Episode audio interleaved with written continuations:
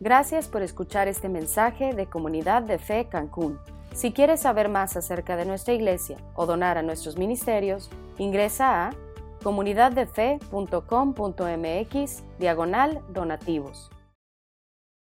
Estamos atravesando por esta serie donde estamos analizando a los personajes que participaron en, el primer, en esa primera Navidad, en el nacimiento de Jesús, y cómo cada uno de ellos tuvo que contestar una pregunta que cómo la contestaron determinó su destino. Eh, miren, eh, ¿saben qué es interesante? Cómo nuestros destinos siguen siendo afectados por cómo esas personas contestaron estas preguntas.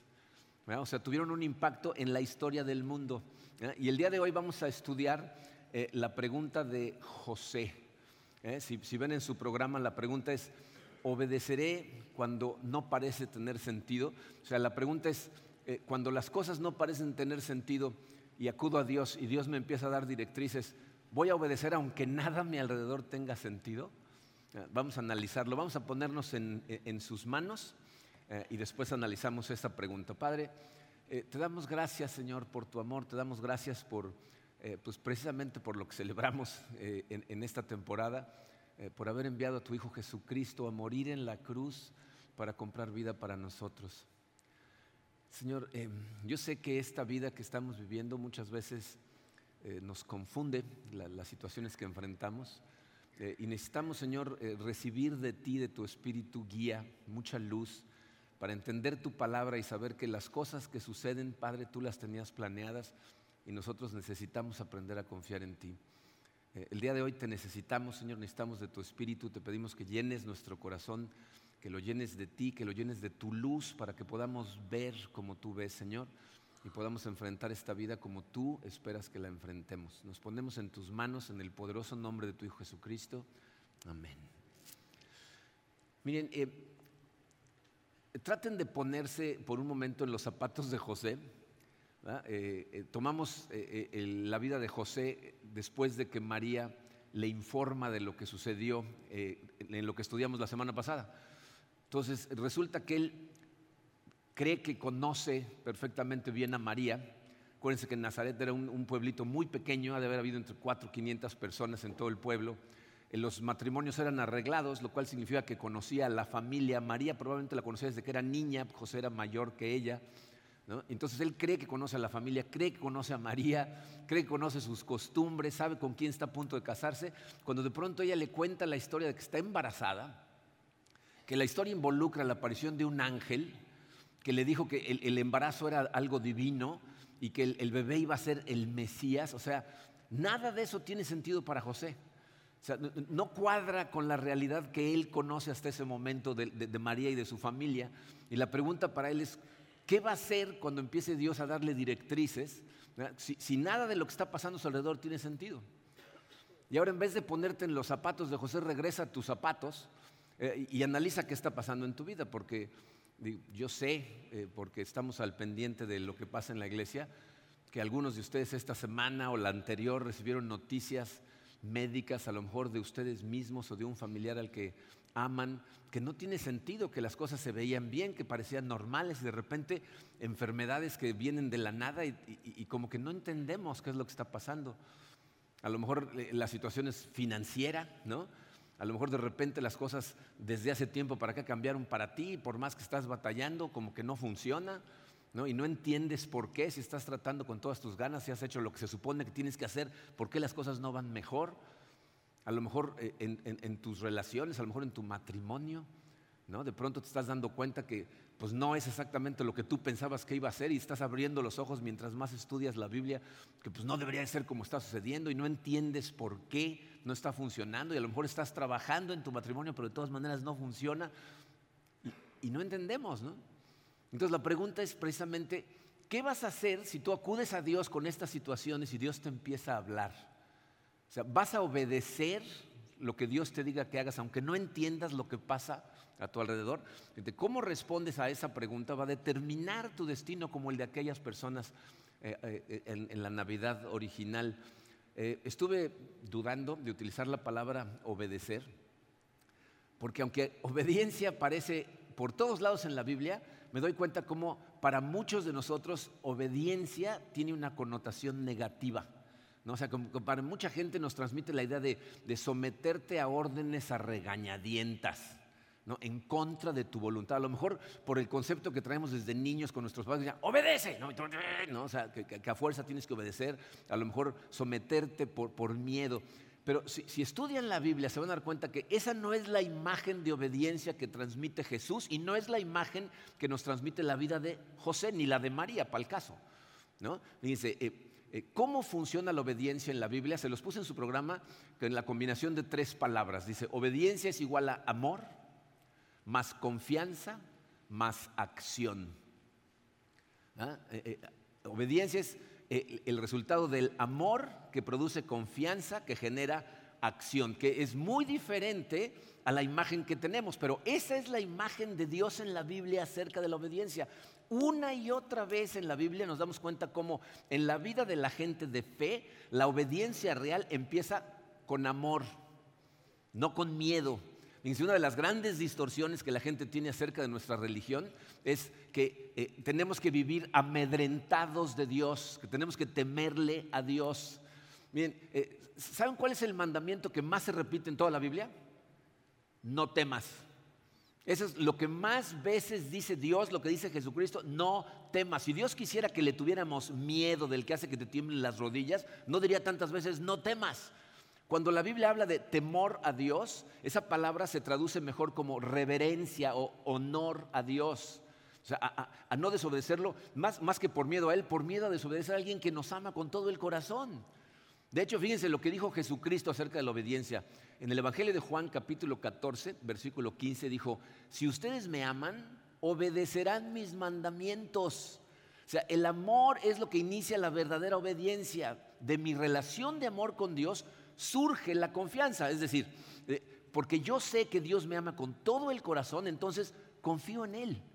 Creo en lo que me dice, creo que Él sabe cosas que yo no sé, que entiende situaciones que yo no entiendo, y basándome en esa confianza que surge del amor, entonces tomo acción, hago lo que me dice, y, y por eso, aunque las cosas a tu alrededor no parezcan tener sentido, necesitamos hacer lo que Dios nos dice no por miedo, no por obligación, sino porque sabemos que nos ama y Él quiere lo mejor para nosotros. Ahora, ¿saben qué es muy importante con respecto a esa formulita?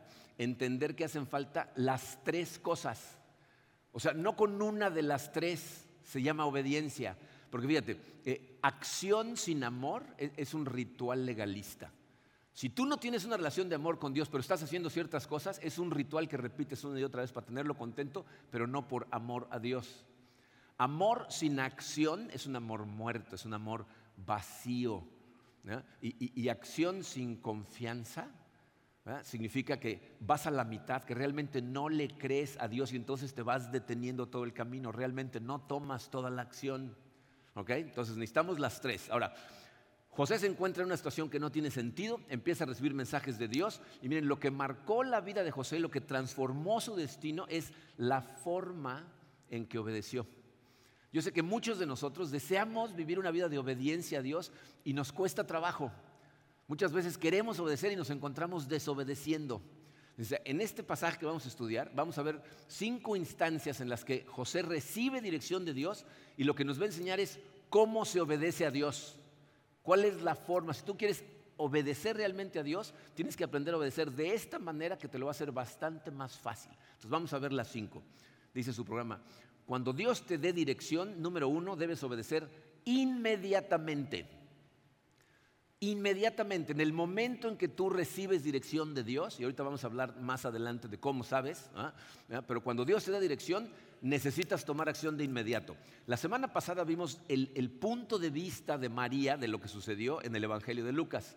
Eh, para ver el punto de vista de José tenemos que irnos al Evangelio de Mateo, porque ahí es en donde nos cuentan lo que pasa con José.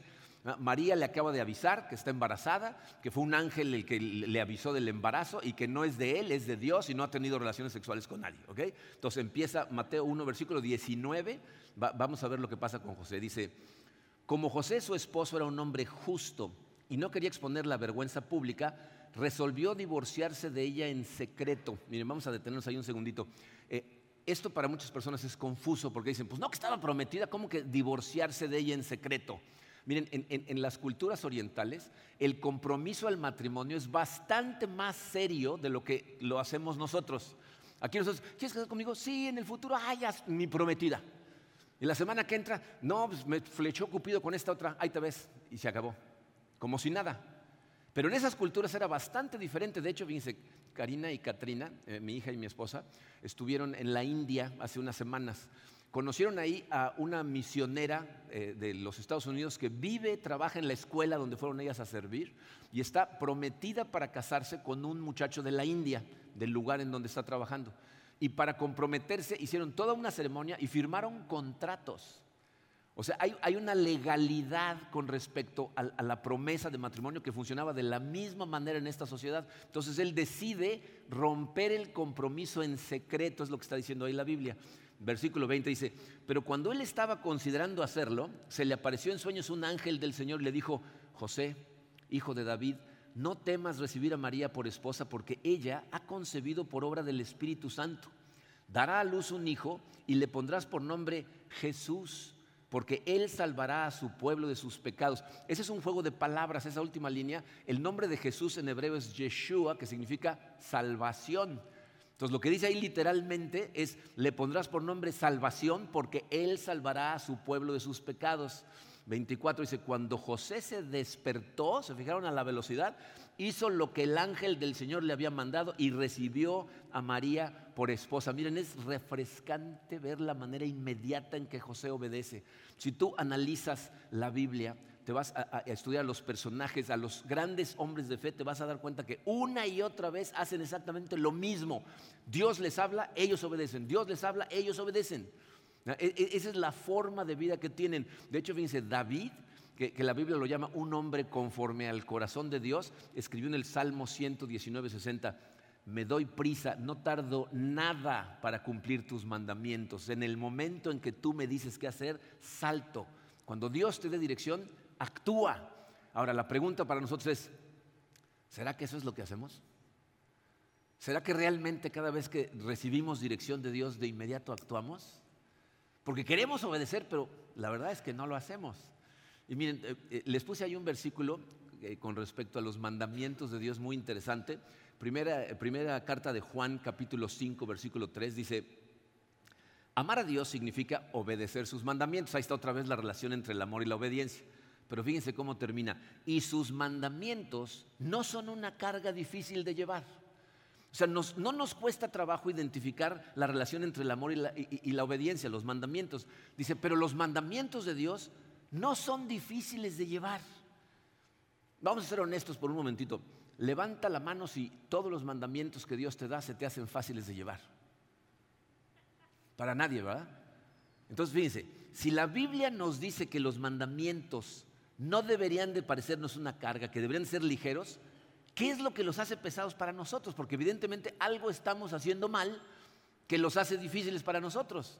Yo me puse a analizar mi propia experiencia, a lo mejor te identificas con esto, a lo mejor no, y tendrás que buscar tus propias razones, pero yo creo que más o menos por ahí va para la mayoría de nosotros, fíjense. Para mí, lo que de repente empieza a ser pesados los mandamientos de Dios es cuando me da una dirección y no obedezco de inmediato cuando empiezo a aplazar la decisión de hacerlo. ¿Les ha pasado?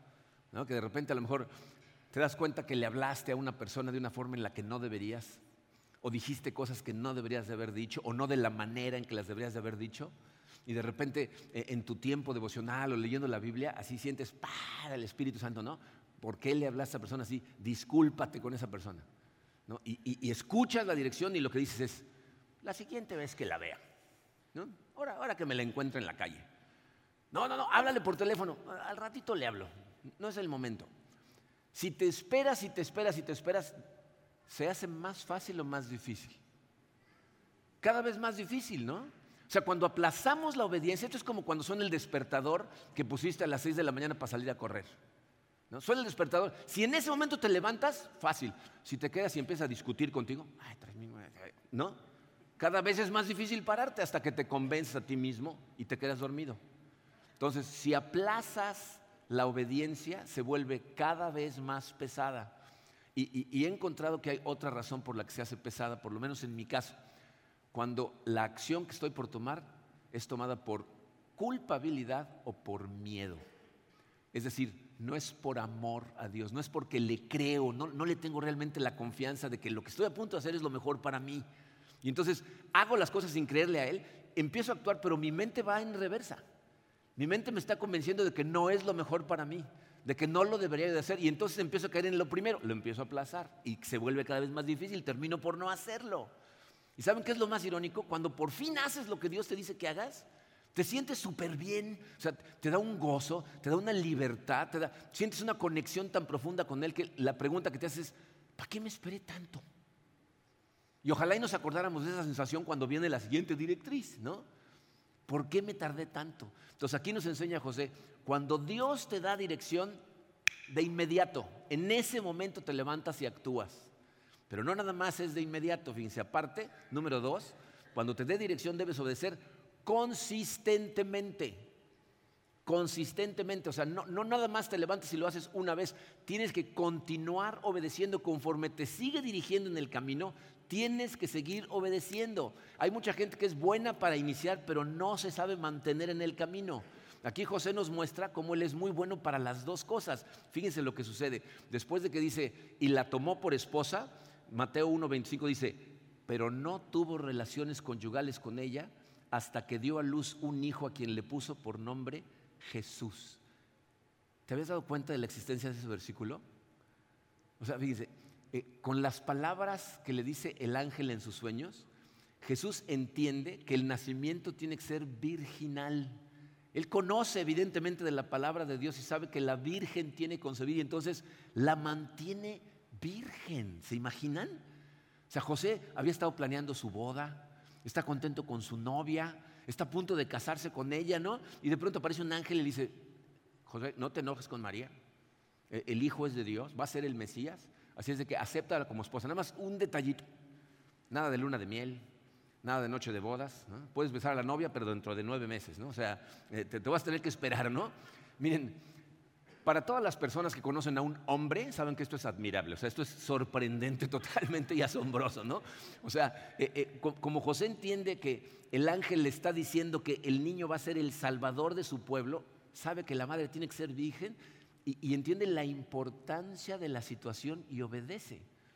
Este es un maravilloso ejemplo del tipo de fe que cambia el rumbo de la vida de la gente. O sea, él sigue obedeciendo aunque las cosas no están sucediendo de acuerdo a sus planes. Y miren, esa es una de las preguntas más grandes que nos podemos hacer a nosotros.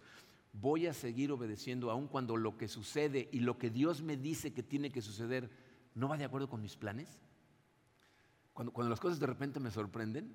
Miren, em, eh, uno de mis héroes de la fe es el apóstol Pablo, por diferentes razones, ¿no? Pero fíjense, Pablo escribió estas palabras en su segunda carta a los Corintios, capítulo 4, versículo 8, dijo, nos vemos atribulados, o sea, nosotros los que creemos en Cristo nos vemos atribulados en todo, pero no abatidos, perplejos, pero no desesperados. O sea, Pablo dice, aunque nos está cargando la presión de las cosas que vivimos, aunque, aunque de repente hay caos a nuestro alrededor y nos pesa el estrés, eh, no nos aplasta. y aunque no entendemos lo que pasa, ¿no? Porque aunque estamos perplejos, o sea, no entendemos lo que pasa, no perdemos la esperanza y no nos rendimos, seguimos adelante. Esa es la idea básica de este punto. Eh, aunque no entiendas nada de lo que pasa, no te rindas. Sigue adelante en obediencia. Y miren, me da una esperanza el que Pablo, el, el, campeón de la fe, el que sembró la mitad de las iglesias, el que escribió el 60% del Nuevo Testamento, dice, hay veces que no entiendo lo que sucede. Y, yo no sé si te identificas, pero yo verdaderamente no entiendo lo que pasa todo el tiempo. No entiendo eh, cómo, puede suceder que, mis hijos pierdan la vista. No puedo entender cómo eh, gente buena. Miren, esta semana pasada estuve en el funeral de una mujer joven, casada, con un niño chiquito, que servía a Dios con su esposo, que, visitaban la prisión, que estaba todo el tiempo evangelizando. Vino una enfermedad sorprendente que ni siquiera saben exactamente qué pasó y en cuestión de meses perdió la vida. Yo no entiendo por qué pasan esas cosas, no lo puedo comprender. Pero ¿saben qué sí sé? Sé que tenemos un Dios bueno, que nos ama y que tiene un plan eterno, no temporal. Que ese plan es más grande y mejor que cualquier cosa y que cualquier circunstancia que podemos enfrentar aquí en la tierra y que podemos confiar en Él. Y les voy a decir lo que he aprendido yo en este caminar.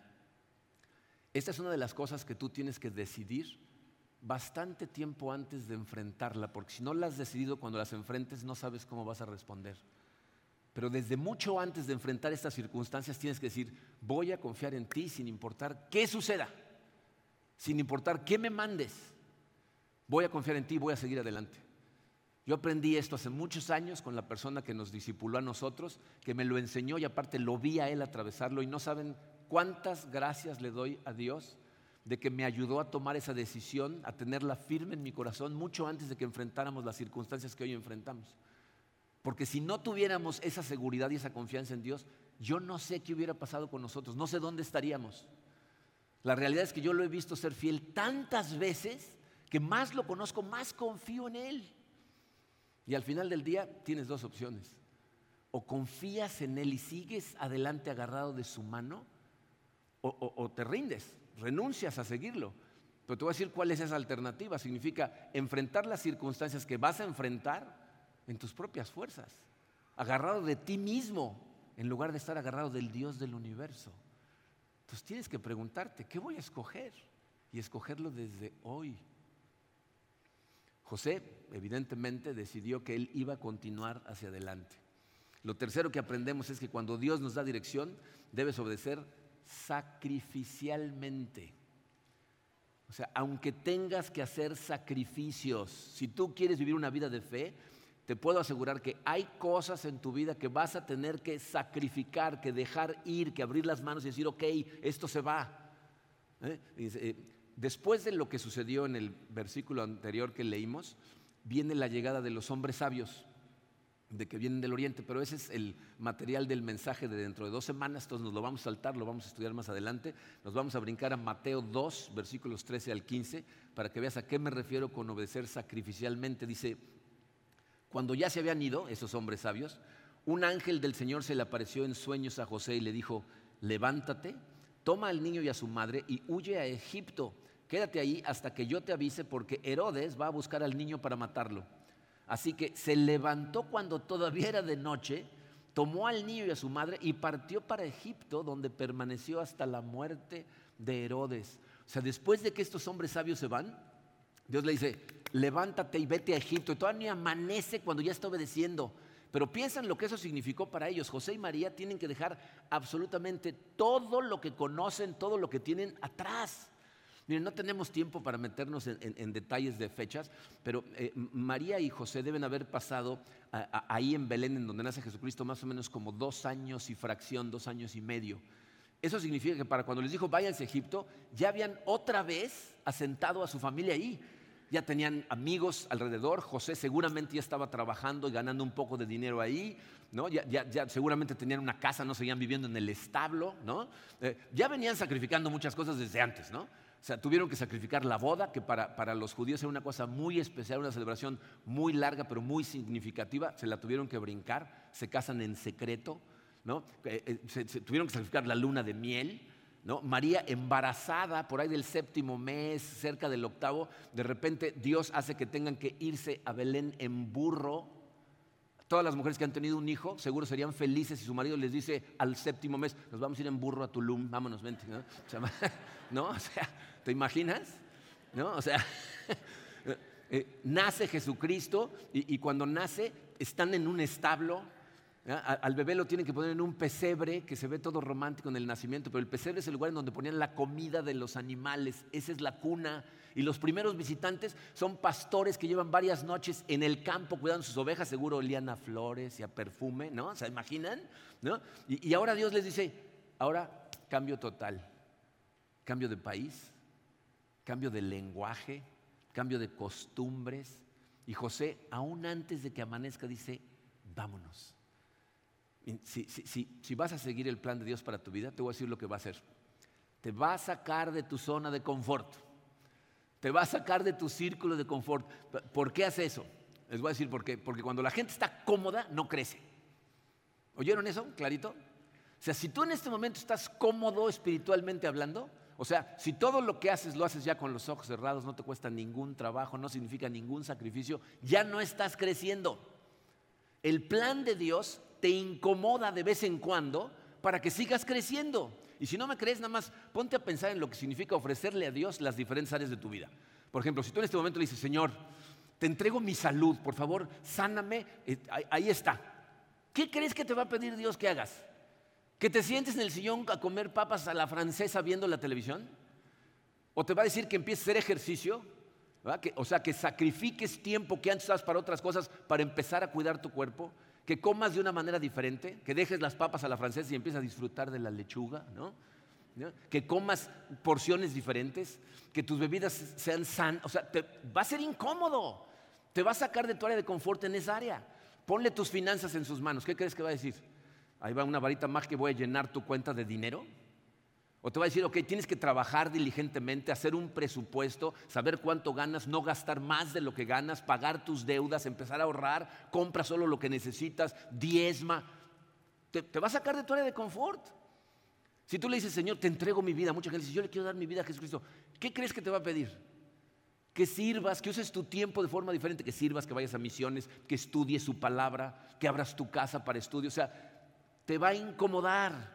Siempre hay algo en el plan de Dios que te va a incomodar al principio. Y ese es el medio del asunto. porque después de que lo obedeces y empiezas a seguirle obedeciendo, de repente lo disfrutas increíblemente.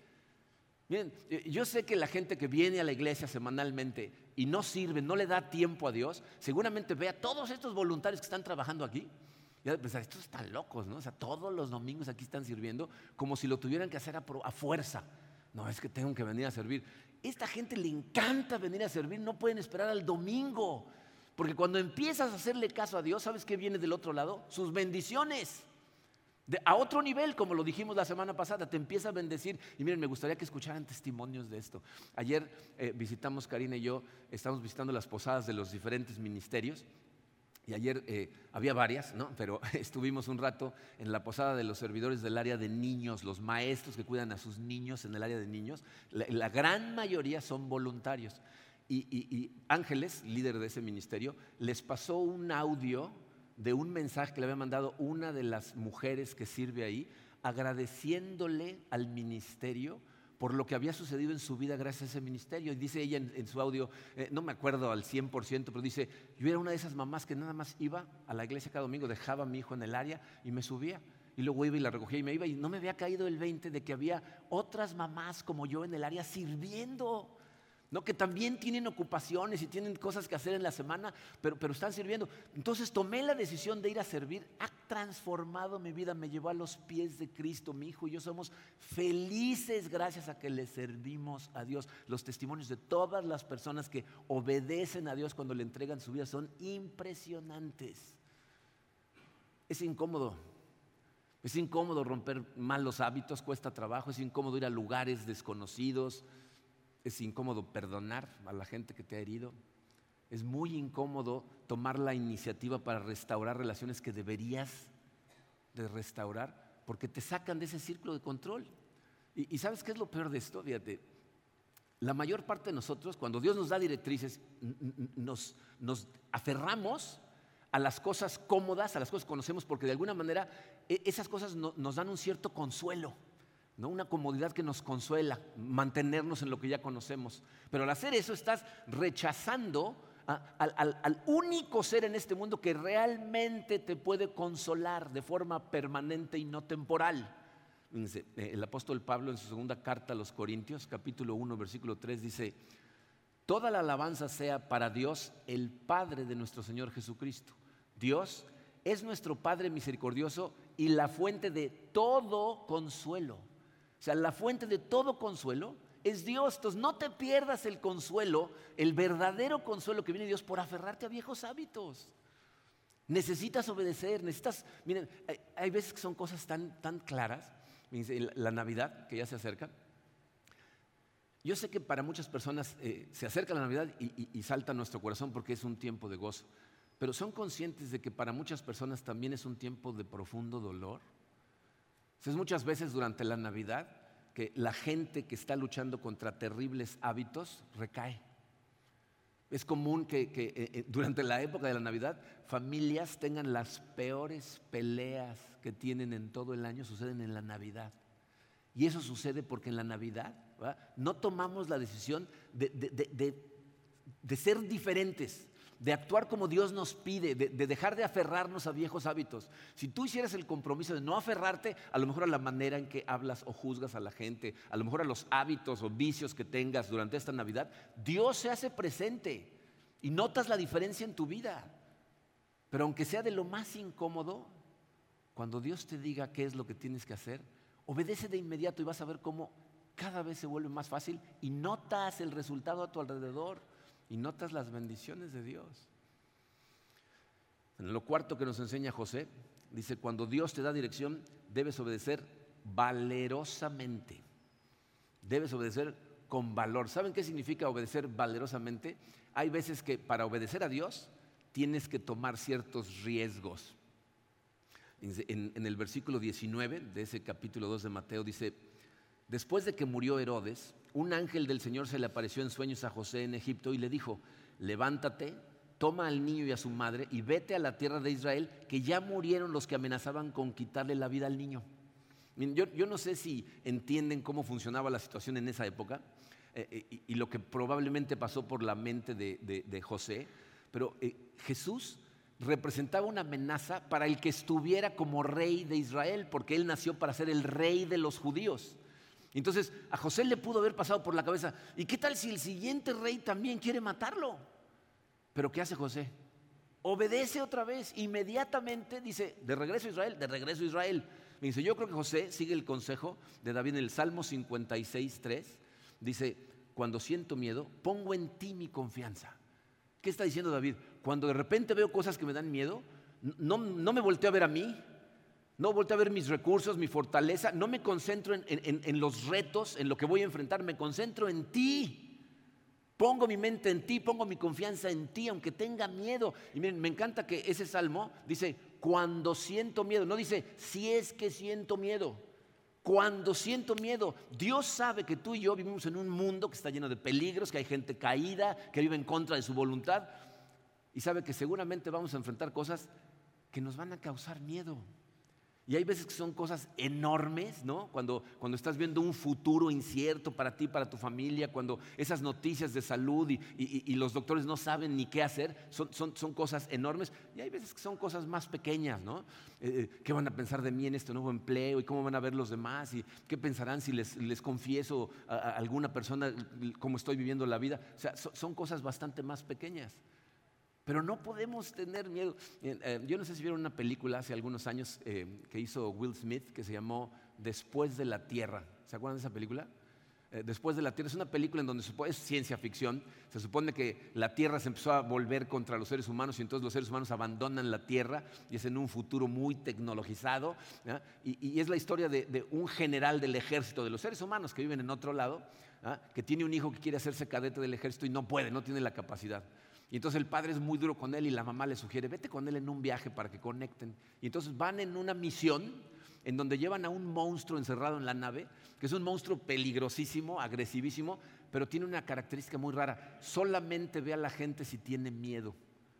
O sea, si se te enfrenta y tú tienes miedo, te materializas, se te quita el miedo y no te ve. ¿no? Y entonces el, muchacho se acerca cuando lo tienen todo enrejado y el monstruo se le avienta inmediatamente porque está temblando de miedo. ¿no? Pero tienen un accidente y se estrellan en la tierra y el monstruo este se libera. Y entonces mata casi toda la tripulación, nada más quedan él y su papá y el papá está mal herido y están en un lugar tan bajo que no pueden mandar señales para que los rescaten. Entonces el papá lo manda a una misión, le dice, tienes que ir a la montaña más alta y poner ahí este aparato para que nos vengan a rescatar. Y entonces el niño dice, pero está suelto el monstruo ese, ¿no? Y el papá le dice una frase que se me quedó grabadísima, por eso toda la película. Le dice, el peligro es real, pero el miedo es opcional. Yo te voy a acompañar. Le da un radio de alta tecnología y se supone que va a ir con él todo el camino. Y se va el hijo. Y el radio se descompone a los 10 minutos, no sé, realmente no va con él, ¿no? Pero miren, se me quedó tan grabado, les voy a decir porque yo creo que a todos nos pasa que eh, hemos tenido gente a través de nuestra vida que cuando estamos con ellos o cuando estábamos con ellos nos sentíamos más seguros. ¿no? Cuando yo era un niño, estar cerca de mis papás para mí era seguridad, ¿no? ¿Eh? Cuando empecé a crecer iba a la escuela, mi hermano mayor era mi fuente de seguridad, no él es el que me defendía en las peleas del patio de la escuela, ¿no? Cuando salí, crecí y, tenía amigos eh, muy queridos, cuando estaba con mis amigos me sentía seguro. Pero la verdad de las cosas es la misma que le pasó a ese muchacho en la película. Esa gente no siempre puede estar contigo. Y, y, lo hermoso, maravilloso del mensaje de Dios en la Biblia para ti y para mí es que dice, nunca te abandono. Tú nunca estás solo. Él siempre te acompaña. Y si sigues su, directriz, si cuando te habla lo obedeces, te vas a enfrentar a cosas que, te van a causar miedo. Pero ahí es donde debes recordar, el miedo es opcional. Pon tu mente en Él, pon tu confianza en Él, porque siempre está ahí. Entonces, en este punto tienes que preguntarte, ¿cómo estoy viviendo la vida? ¿Verdaderamente me arriesgo en la fe? O sea, he tomado pasos de fe. ¿Cuándo fue la última vez que, tomaste un riesgo de fe, es decir, que Dios te dijo, quiero que hagas esto, y tú dijiste, ¿en serio? ¿Eso quieres que haga? ¿No? O sea, que lo oíste clarito y, te tiemblan las rodillas. ¿no? Y, pueden ser riesgos grandes. Miren, yo, yo recuerdo, por ejemplo, cuando, cuando Dios, de forma muy clara, aunque nosotros habíamos dicho que no a irnos a vivir a Houston con la iglesia de Houston, Dios, estando allá en oración y siguiendo su directriz, me dijo, aquí los quiero. Y cuando le hablé a Karim, le dije, nos vamos a venir para acá. Me dijo, ¿eso es lo que te dijo Dios? Le dije, sí, vámonos. Y llegamos, miren, temblar de miedo, es, no nada más miedo, dolor.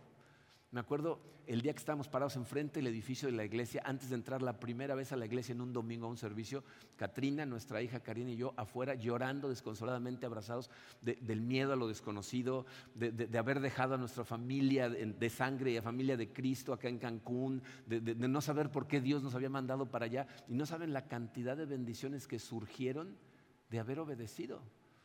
Esta iglesia creció como creció gracias a que le hicimos caso. Eh, ¿Cómo creen que nos sentimos el día que nos dijo construyan y no teníamos ni un peso? Digo, ¿de veras? ¿Ahorita? ¿No? Entonces, ¿cuándo fue la última vez que Dios te dijo, confía, haz esto? A lo mejor fue algo enorme, cambio de, país, ¿no? cambio de trabajo. Y, a lo mejor fueron cosas más pequeñas, ¿eh? porque de repente Dios te dice, ese que está al lado de ti, invítalo, invítalo a la iglesia, compártele tu fe, o perdona a tal persona haz la llamada incómoda para restaurar esa relación. Eh, diezma, porque muchas veces diezmar para nosotros es un pánico y si no me alcanza y si no puedo y Dios te dice, confía en mí, que te voy a bendecir. Entonces, si tú no te acuerdas de cuándo fue la última vez que obedeciste eh, con, temblor de rodillas, esto es un peligro, ¿eh? ¿Por qué? Si no estás sentado en tu zona de confort, no, no, no vas a crecer. Necesitas obedecer. Entonces lo que tienes que hacer es orar ¿eh? y con el valor de decirle, Señor, dime, ¿dónde quieres que tome un riesgo? Dime, por favor, ¿en dónde quieres que tome un riesgo? Y miren, antes de continuar, tengo que hacer una aclaración muy importante porque luego cuando digo riesgo, la gente entiende diferentes cosas. Entonces quiero que entiendan que hay tres tipos de riesgo. Hay un riesgo que es un riesgo sin sentido, un riesgo suicida, que no tiene nada que ver con un riesgo de Dios. La gente que dice, tiene razón, voy a vender mi casa y mi coche, voy a ir a Las Vegas, me lo voy a jugar todo y con lo que gane le voy a dar a los pobres. Eso se llama estupidez, no, es un riesgo divino. Eh, eh, luego hay un segundo tipo de riesgos que se llaman riesgos calculados, que son los riesgos que la mayor parte de nosotros tomamos diariamente. ¿no? Cuando tú decidiste a lo mejor comprar un coche, una casa crédito, mandar a tus hijos a cierta escuela, estabas calculando el riesgo de que si ibas a tener los ingresos suficientes durante cierto tiempo y lo calculaste y dijiste, sí puedo, va. ¿no? Ese es un riesgo calculado. Pero ese tampoco es del que estoy hablando. Estoy hablando de un riesgo cristocéntrico. Cuando tú le dices, Señor, me pongo en tus manos para tu reino, te doy mi vida, voy a tomarte de la mano y de acuerdo a mi forma, ¿no? Tú me hiciste, dime para dónde. Entonces, tomar el riesgo de servirle. ¿Qué significa servirle a Dios? Vivir para Él y no para ti. Que, cosas que haces en tu vida tienen que ver con lo que Él quiere para su reino y no con lo que tú quieres para ti. Y ese es el momento en que inviertes tu vida. Quiere decir que le das tu tiempo, tu dinero, tu, energía, a veces tu comodidad para bien de otras personas y gloria de Dios no para tu propio bien. Eh, así que eso es lo que vemos aquí en la Biblia que hace José. Con valor toma el riesgo.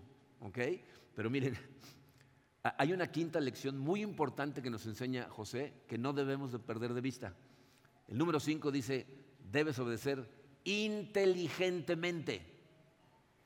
Inteligentemente. Hay veces que la gente piensa que la gente que tiene fe no, tiene que pensar mucho, desconecta su cerebro y con una fe ciega corre hacia el frente. E, esa no es fe. Una vida de fe significa obedecer a Dios, pero mantener tu mente alerta y conectada a Él para que cualquier momento que haya que cambiar de dirección, tú consultes con él y te dice, sí, cambia de dirección, cambias de dirección. No simplemente sigues en esa dirección porque te dijo una vez, ve para allá y tú sigues con los ojos cerrados. Abre los ojos y ve lo que está pasando a tu alrededor. O sea, Dios quiere que lo dejemos participar de forma activa, dirigiendo nuestro camino, pero quiere que tú también participes, y es lo que vemos en los versículos 21 al 23. Dice, José obedece, dice el versículo 21. Así que se levantó José, tomó al niño y a su madre y regresó a la tierra de Israel. Pero al oír que Arquelao reinaba en Judea en lugar de su padre Herodes, tuvo miedo de ir allá. Advertido por Dios en sueños, se retiró al distrito de Galilea y fue a vivir en un pueblo llamado Nazaret. Entonces, ¿qué sucede? Fíjense, José obedece de inmediato, empieza a caminar hacia Israel, pero cuando va de camino, se da cuenta que hay un peligro muy real, no para él, para el niño, para Jesús.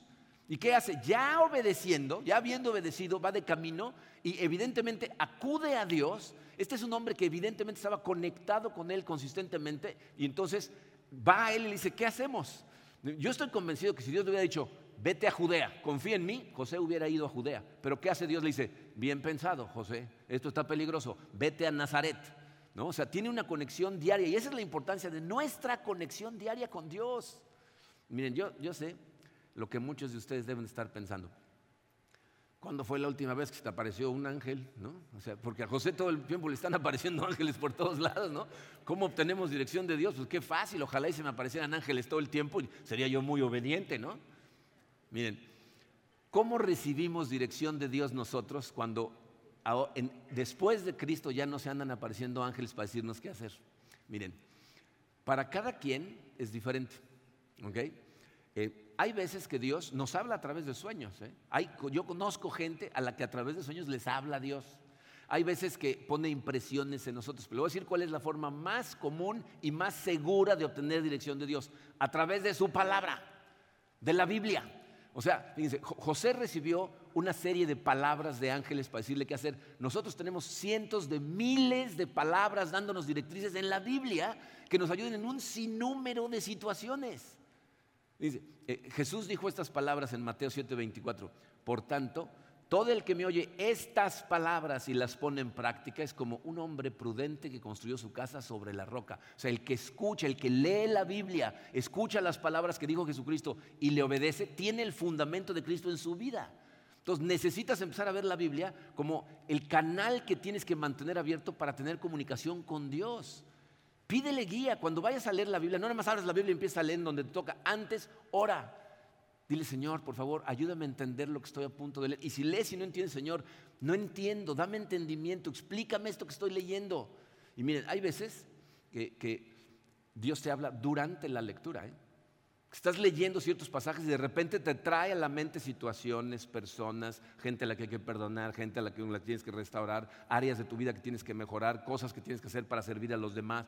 en el momento que estás leyendo, hay veces que no es durante la, lectura, hay veces que cuando estás meditando en la lectura, entonces te empieza a hacer el mismo trabajo, te empieza a hablar. Hay veces que, ¿saben qué me pasa a mí mucho?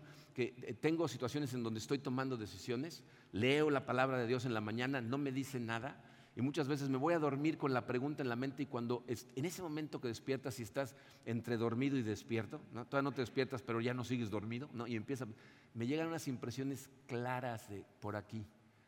Y de una manera que digo, claro, entonces yo recibo esas impresiones como de Dios siempre y cuando no contradigan lo que Él ya nos dijo en su palabra. Dios nunca se contradice y nunca te va a decir que sigas un camino que va en contra de lo que Él ya nos reveló acá. Si tú de repente le dices, no, yo nunca tengo que diezmar, entonces ese no viene de Dios. Porque la Biblia nos dice que tenemos que diezmar. Entonces, ora.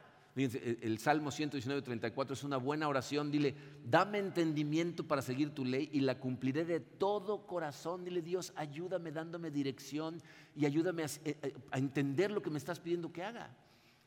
Ahora miren, eh, José es, es un ejemplo increíble de obediencia, o sea, realmente nos enseña cómo obedecer, pero tenemos que recordar algo muy importante. Todos estos personajes que aparecen en la Biblia, que son personajes que nos enseñan cosas positivas, eh, no son más que una sombra terrestre, mundana, de la realidad espiritual que tenemos en Cristo. O sea, nuestro verdadero ejemplo y el más grande que tenemos de obediencia no es José, no es María, es Jesucristo. Todo en la Biblia, todos esos personajes lo que hacen es apuntar a algo más grande que ellos que lo hace perfectamente. Entonces Jesús es el gran Abraham, el gran Moisés, el gran David, el gran José, porque es el mejor ejemplo de obediencia. Él, dice, en el tiempo de Dios, en el momento en que Dios decidió a la tierra, a la tierra, o sea, de inmediato, mientras estuvo aquí en la tierra, él decía, yo no hago otra cosa que lo que mi padre me dice que haga, obedecía consistentemente, sacrificialmente, fíjense, les puse ahí Filipenses capítulo 2, versículo 8, dice Pablo, y al manifestarse como hombre, se humilló a sí mismo. Fíjense, al, decidir hacerse hombre, sale de la comodidad de ser Dios en el cielo, en donde tiene la gloria de Dios con él en el cielo, y se humilla para ser hombre. Dice, y se hizo obediente hasta la muerte, y muerte de cruz.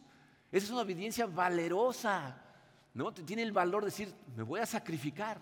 O sea, el plan de Dios requiere que sacrifique mi vida. Y piensen en todas las cantidades de veces que lo tratan de engañar en el camino, cómo obedece inteligentemente a Dios. Y gracias a toda esa obediencia, tú y yo tenemos vida y tenemos libertad. Pero ¿sabes qué nos dice la Biblia? Que para qué debemos usar esa libertad? Para Él, para vivir para Él. Porque eso es lo que te va a dar gozo y le va a dar gloria a Él. Y entonces la pregunta es, ¿qué vas a hacer al respecto? ¿Cómo vas a vivir de hoy en adelante? ¿Qué vas a hacer para que verdaderamente estés en obediencia a Dios? Y miren, eh, hay gente que de verdad estas cosas le causan mucha duda. Es común que al final de estos mensajes se acerque alguien y diga, pero no sé ni por dónde empezar. Si no sabes ni por dónde empezar, acuérdate de estas palabras del apóstol Juan. Segunda de Juan 1.6 dice, el amor consiste en hacer lo que Dios nos ha ordenado. Ahí está otra vez que el amor y la obediencia a Dios van de la mano. Dice, y Él nos ha ordenado que nos amemos unos a otros, tal como ustedes lo oyeron desde el principio. O sea, el mandamiento es amar a los demás. De la manera en que Él te haya hecho, de acuerdo a las que sean tus características, tus habilidades especiales, su plan para ti siempre tiene que ver con alguien más, con amar a los demás. Entonces la pregunta que tienes que hacerle es, ¿a quién, Señor? ¿A quién le puedo demostrar tu amor amándolo yo? ¿De qué manera? ¿Eh? Eh, eh, ¿En quién quieres que yo actúe? Pregúntaselo de forma abierta, pero no nada más le vas a preguntar eso. Eh, yo estoy seguro, para terminar, que mientras estuve hablando el día de hoy acerca de cosas que Dios te pide que hagas, pasaron por tu cabeza personas, situaciones, cosas que tienes que arreglar en tu vida. Entonces, en base a todo eso que te pasó por la cabeza hoy, pregúntate, ¿a quién tengo que perdonar? ¿A quién le tengo que hablar para restaurar la relación? Tomar la iniciativa de restaurar esta relación. ¿Qué área de mi vida está hecho un tiradero y la necesito arreglar? Y en el momento en que lo identifiques, de inmediato, consistentemente, aunque te incomode totalmente, aunque haga falta valor y de la manera más inteligente que puedas, obedece. Y vas a empezar a ver la diferencia de lo que hace Dios en tu vida cuando sigues su plan. Vamos a orar. Padre, em, yo creo, Señor, que no hay una sola persona escuchando estas palabras eh, a la que no nos confrontes de alguna manera con lo que acabamos de escuchar, con lo que acabamos de leer. Eh, nos cuesta trabajo obedecer, Señor, eh, en ciertas áreas. Sé que algunas de las áreas, eh, dependiendo de dónde estamos en el camino espiritual, se nos hacen más fáciles. Pero sé, Señor, que hay algunas áreas que nos aferramos, que incluso mientras las estamos escuchando estamos levantando paredes, buscando formas de justificarnos, maneras de explicar por qué en este caso yo soy especial y no funciona para mí. Sé, Señor, que ese es el corazón de cada uno de los que estamos aquí. Justificarnos, defendernos, explicar por qué razones no te vamos a obedecer. Te, pido, Señor, que tu Santo Espíritu en este momento destroce todas nuestras excusas rompa, pero totalmente esas barreras, Señor, llegue a donde tiene que llegar, dar luz a donde tiene que dar luz, para que podamos aprender a obedecerte como tu hijo José nos enseñó a hacerlo. Ayúdanos a en el momento que tengamos dirección de ti empezar a obedecer. Y sé, Señor, que para llegar a ese punto tenemos que ser diligentes en el estudio de tu palabra y por ahí tenemos que empezar. Pero ayúdanos a obedecer de inmediato, Señor, a mantenernos en obediencia, que no importe si nos incomoda o no nos incomoda, Sé, Señor, que necesitamos valor para seguirte, porque tenemos que ceder nuestra vida para que crezca la tuya. Y ábrenos los ojos, Señor, para que no corramos con los ojos cerrados, con los ojos abiertos, pero puestos en ti, Padre. Llena nuestro corazón de ti, Señor. Guíanos tú. Te lo pedimos en el poderoso nombre de tu Hijo Jesucristo.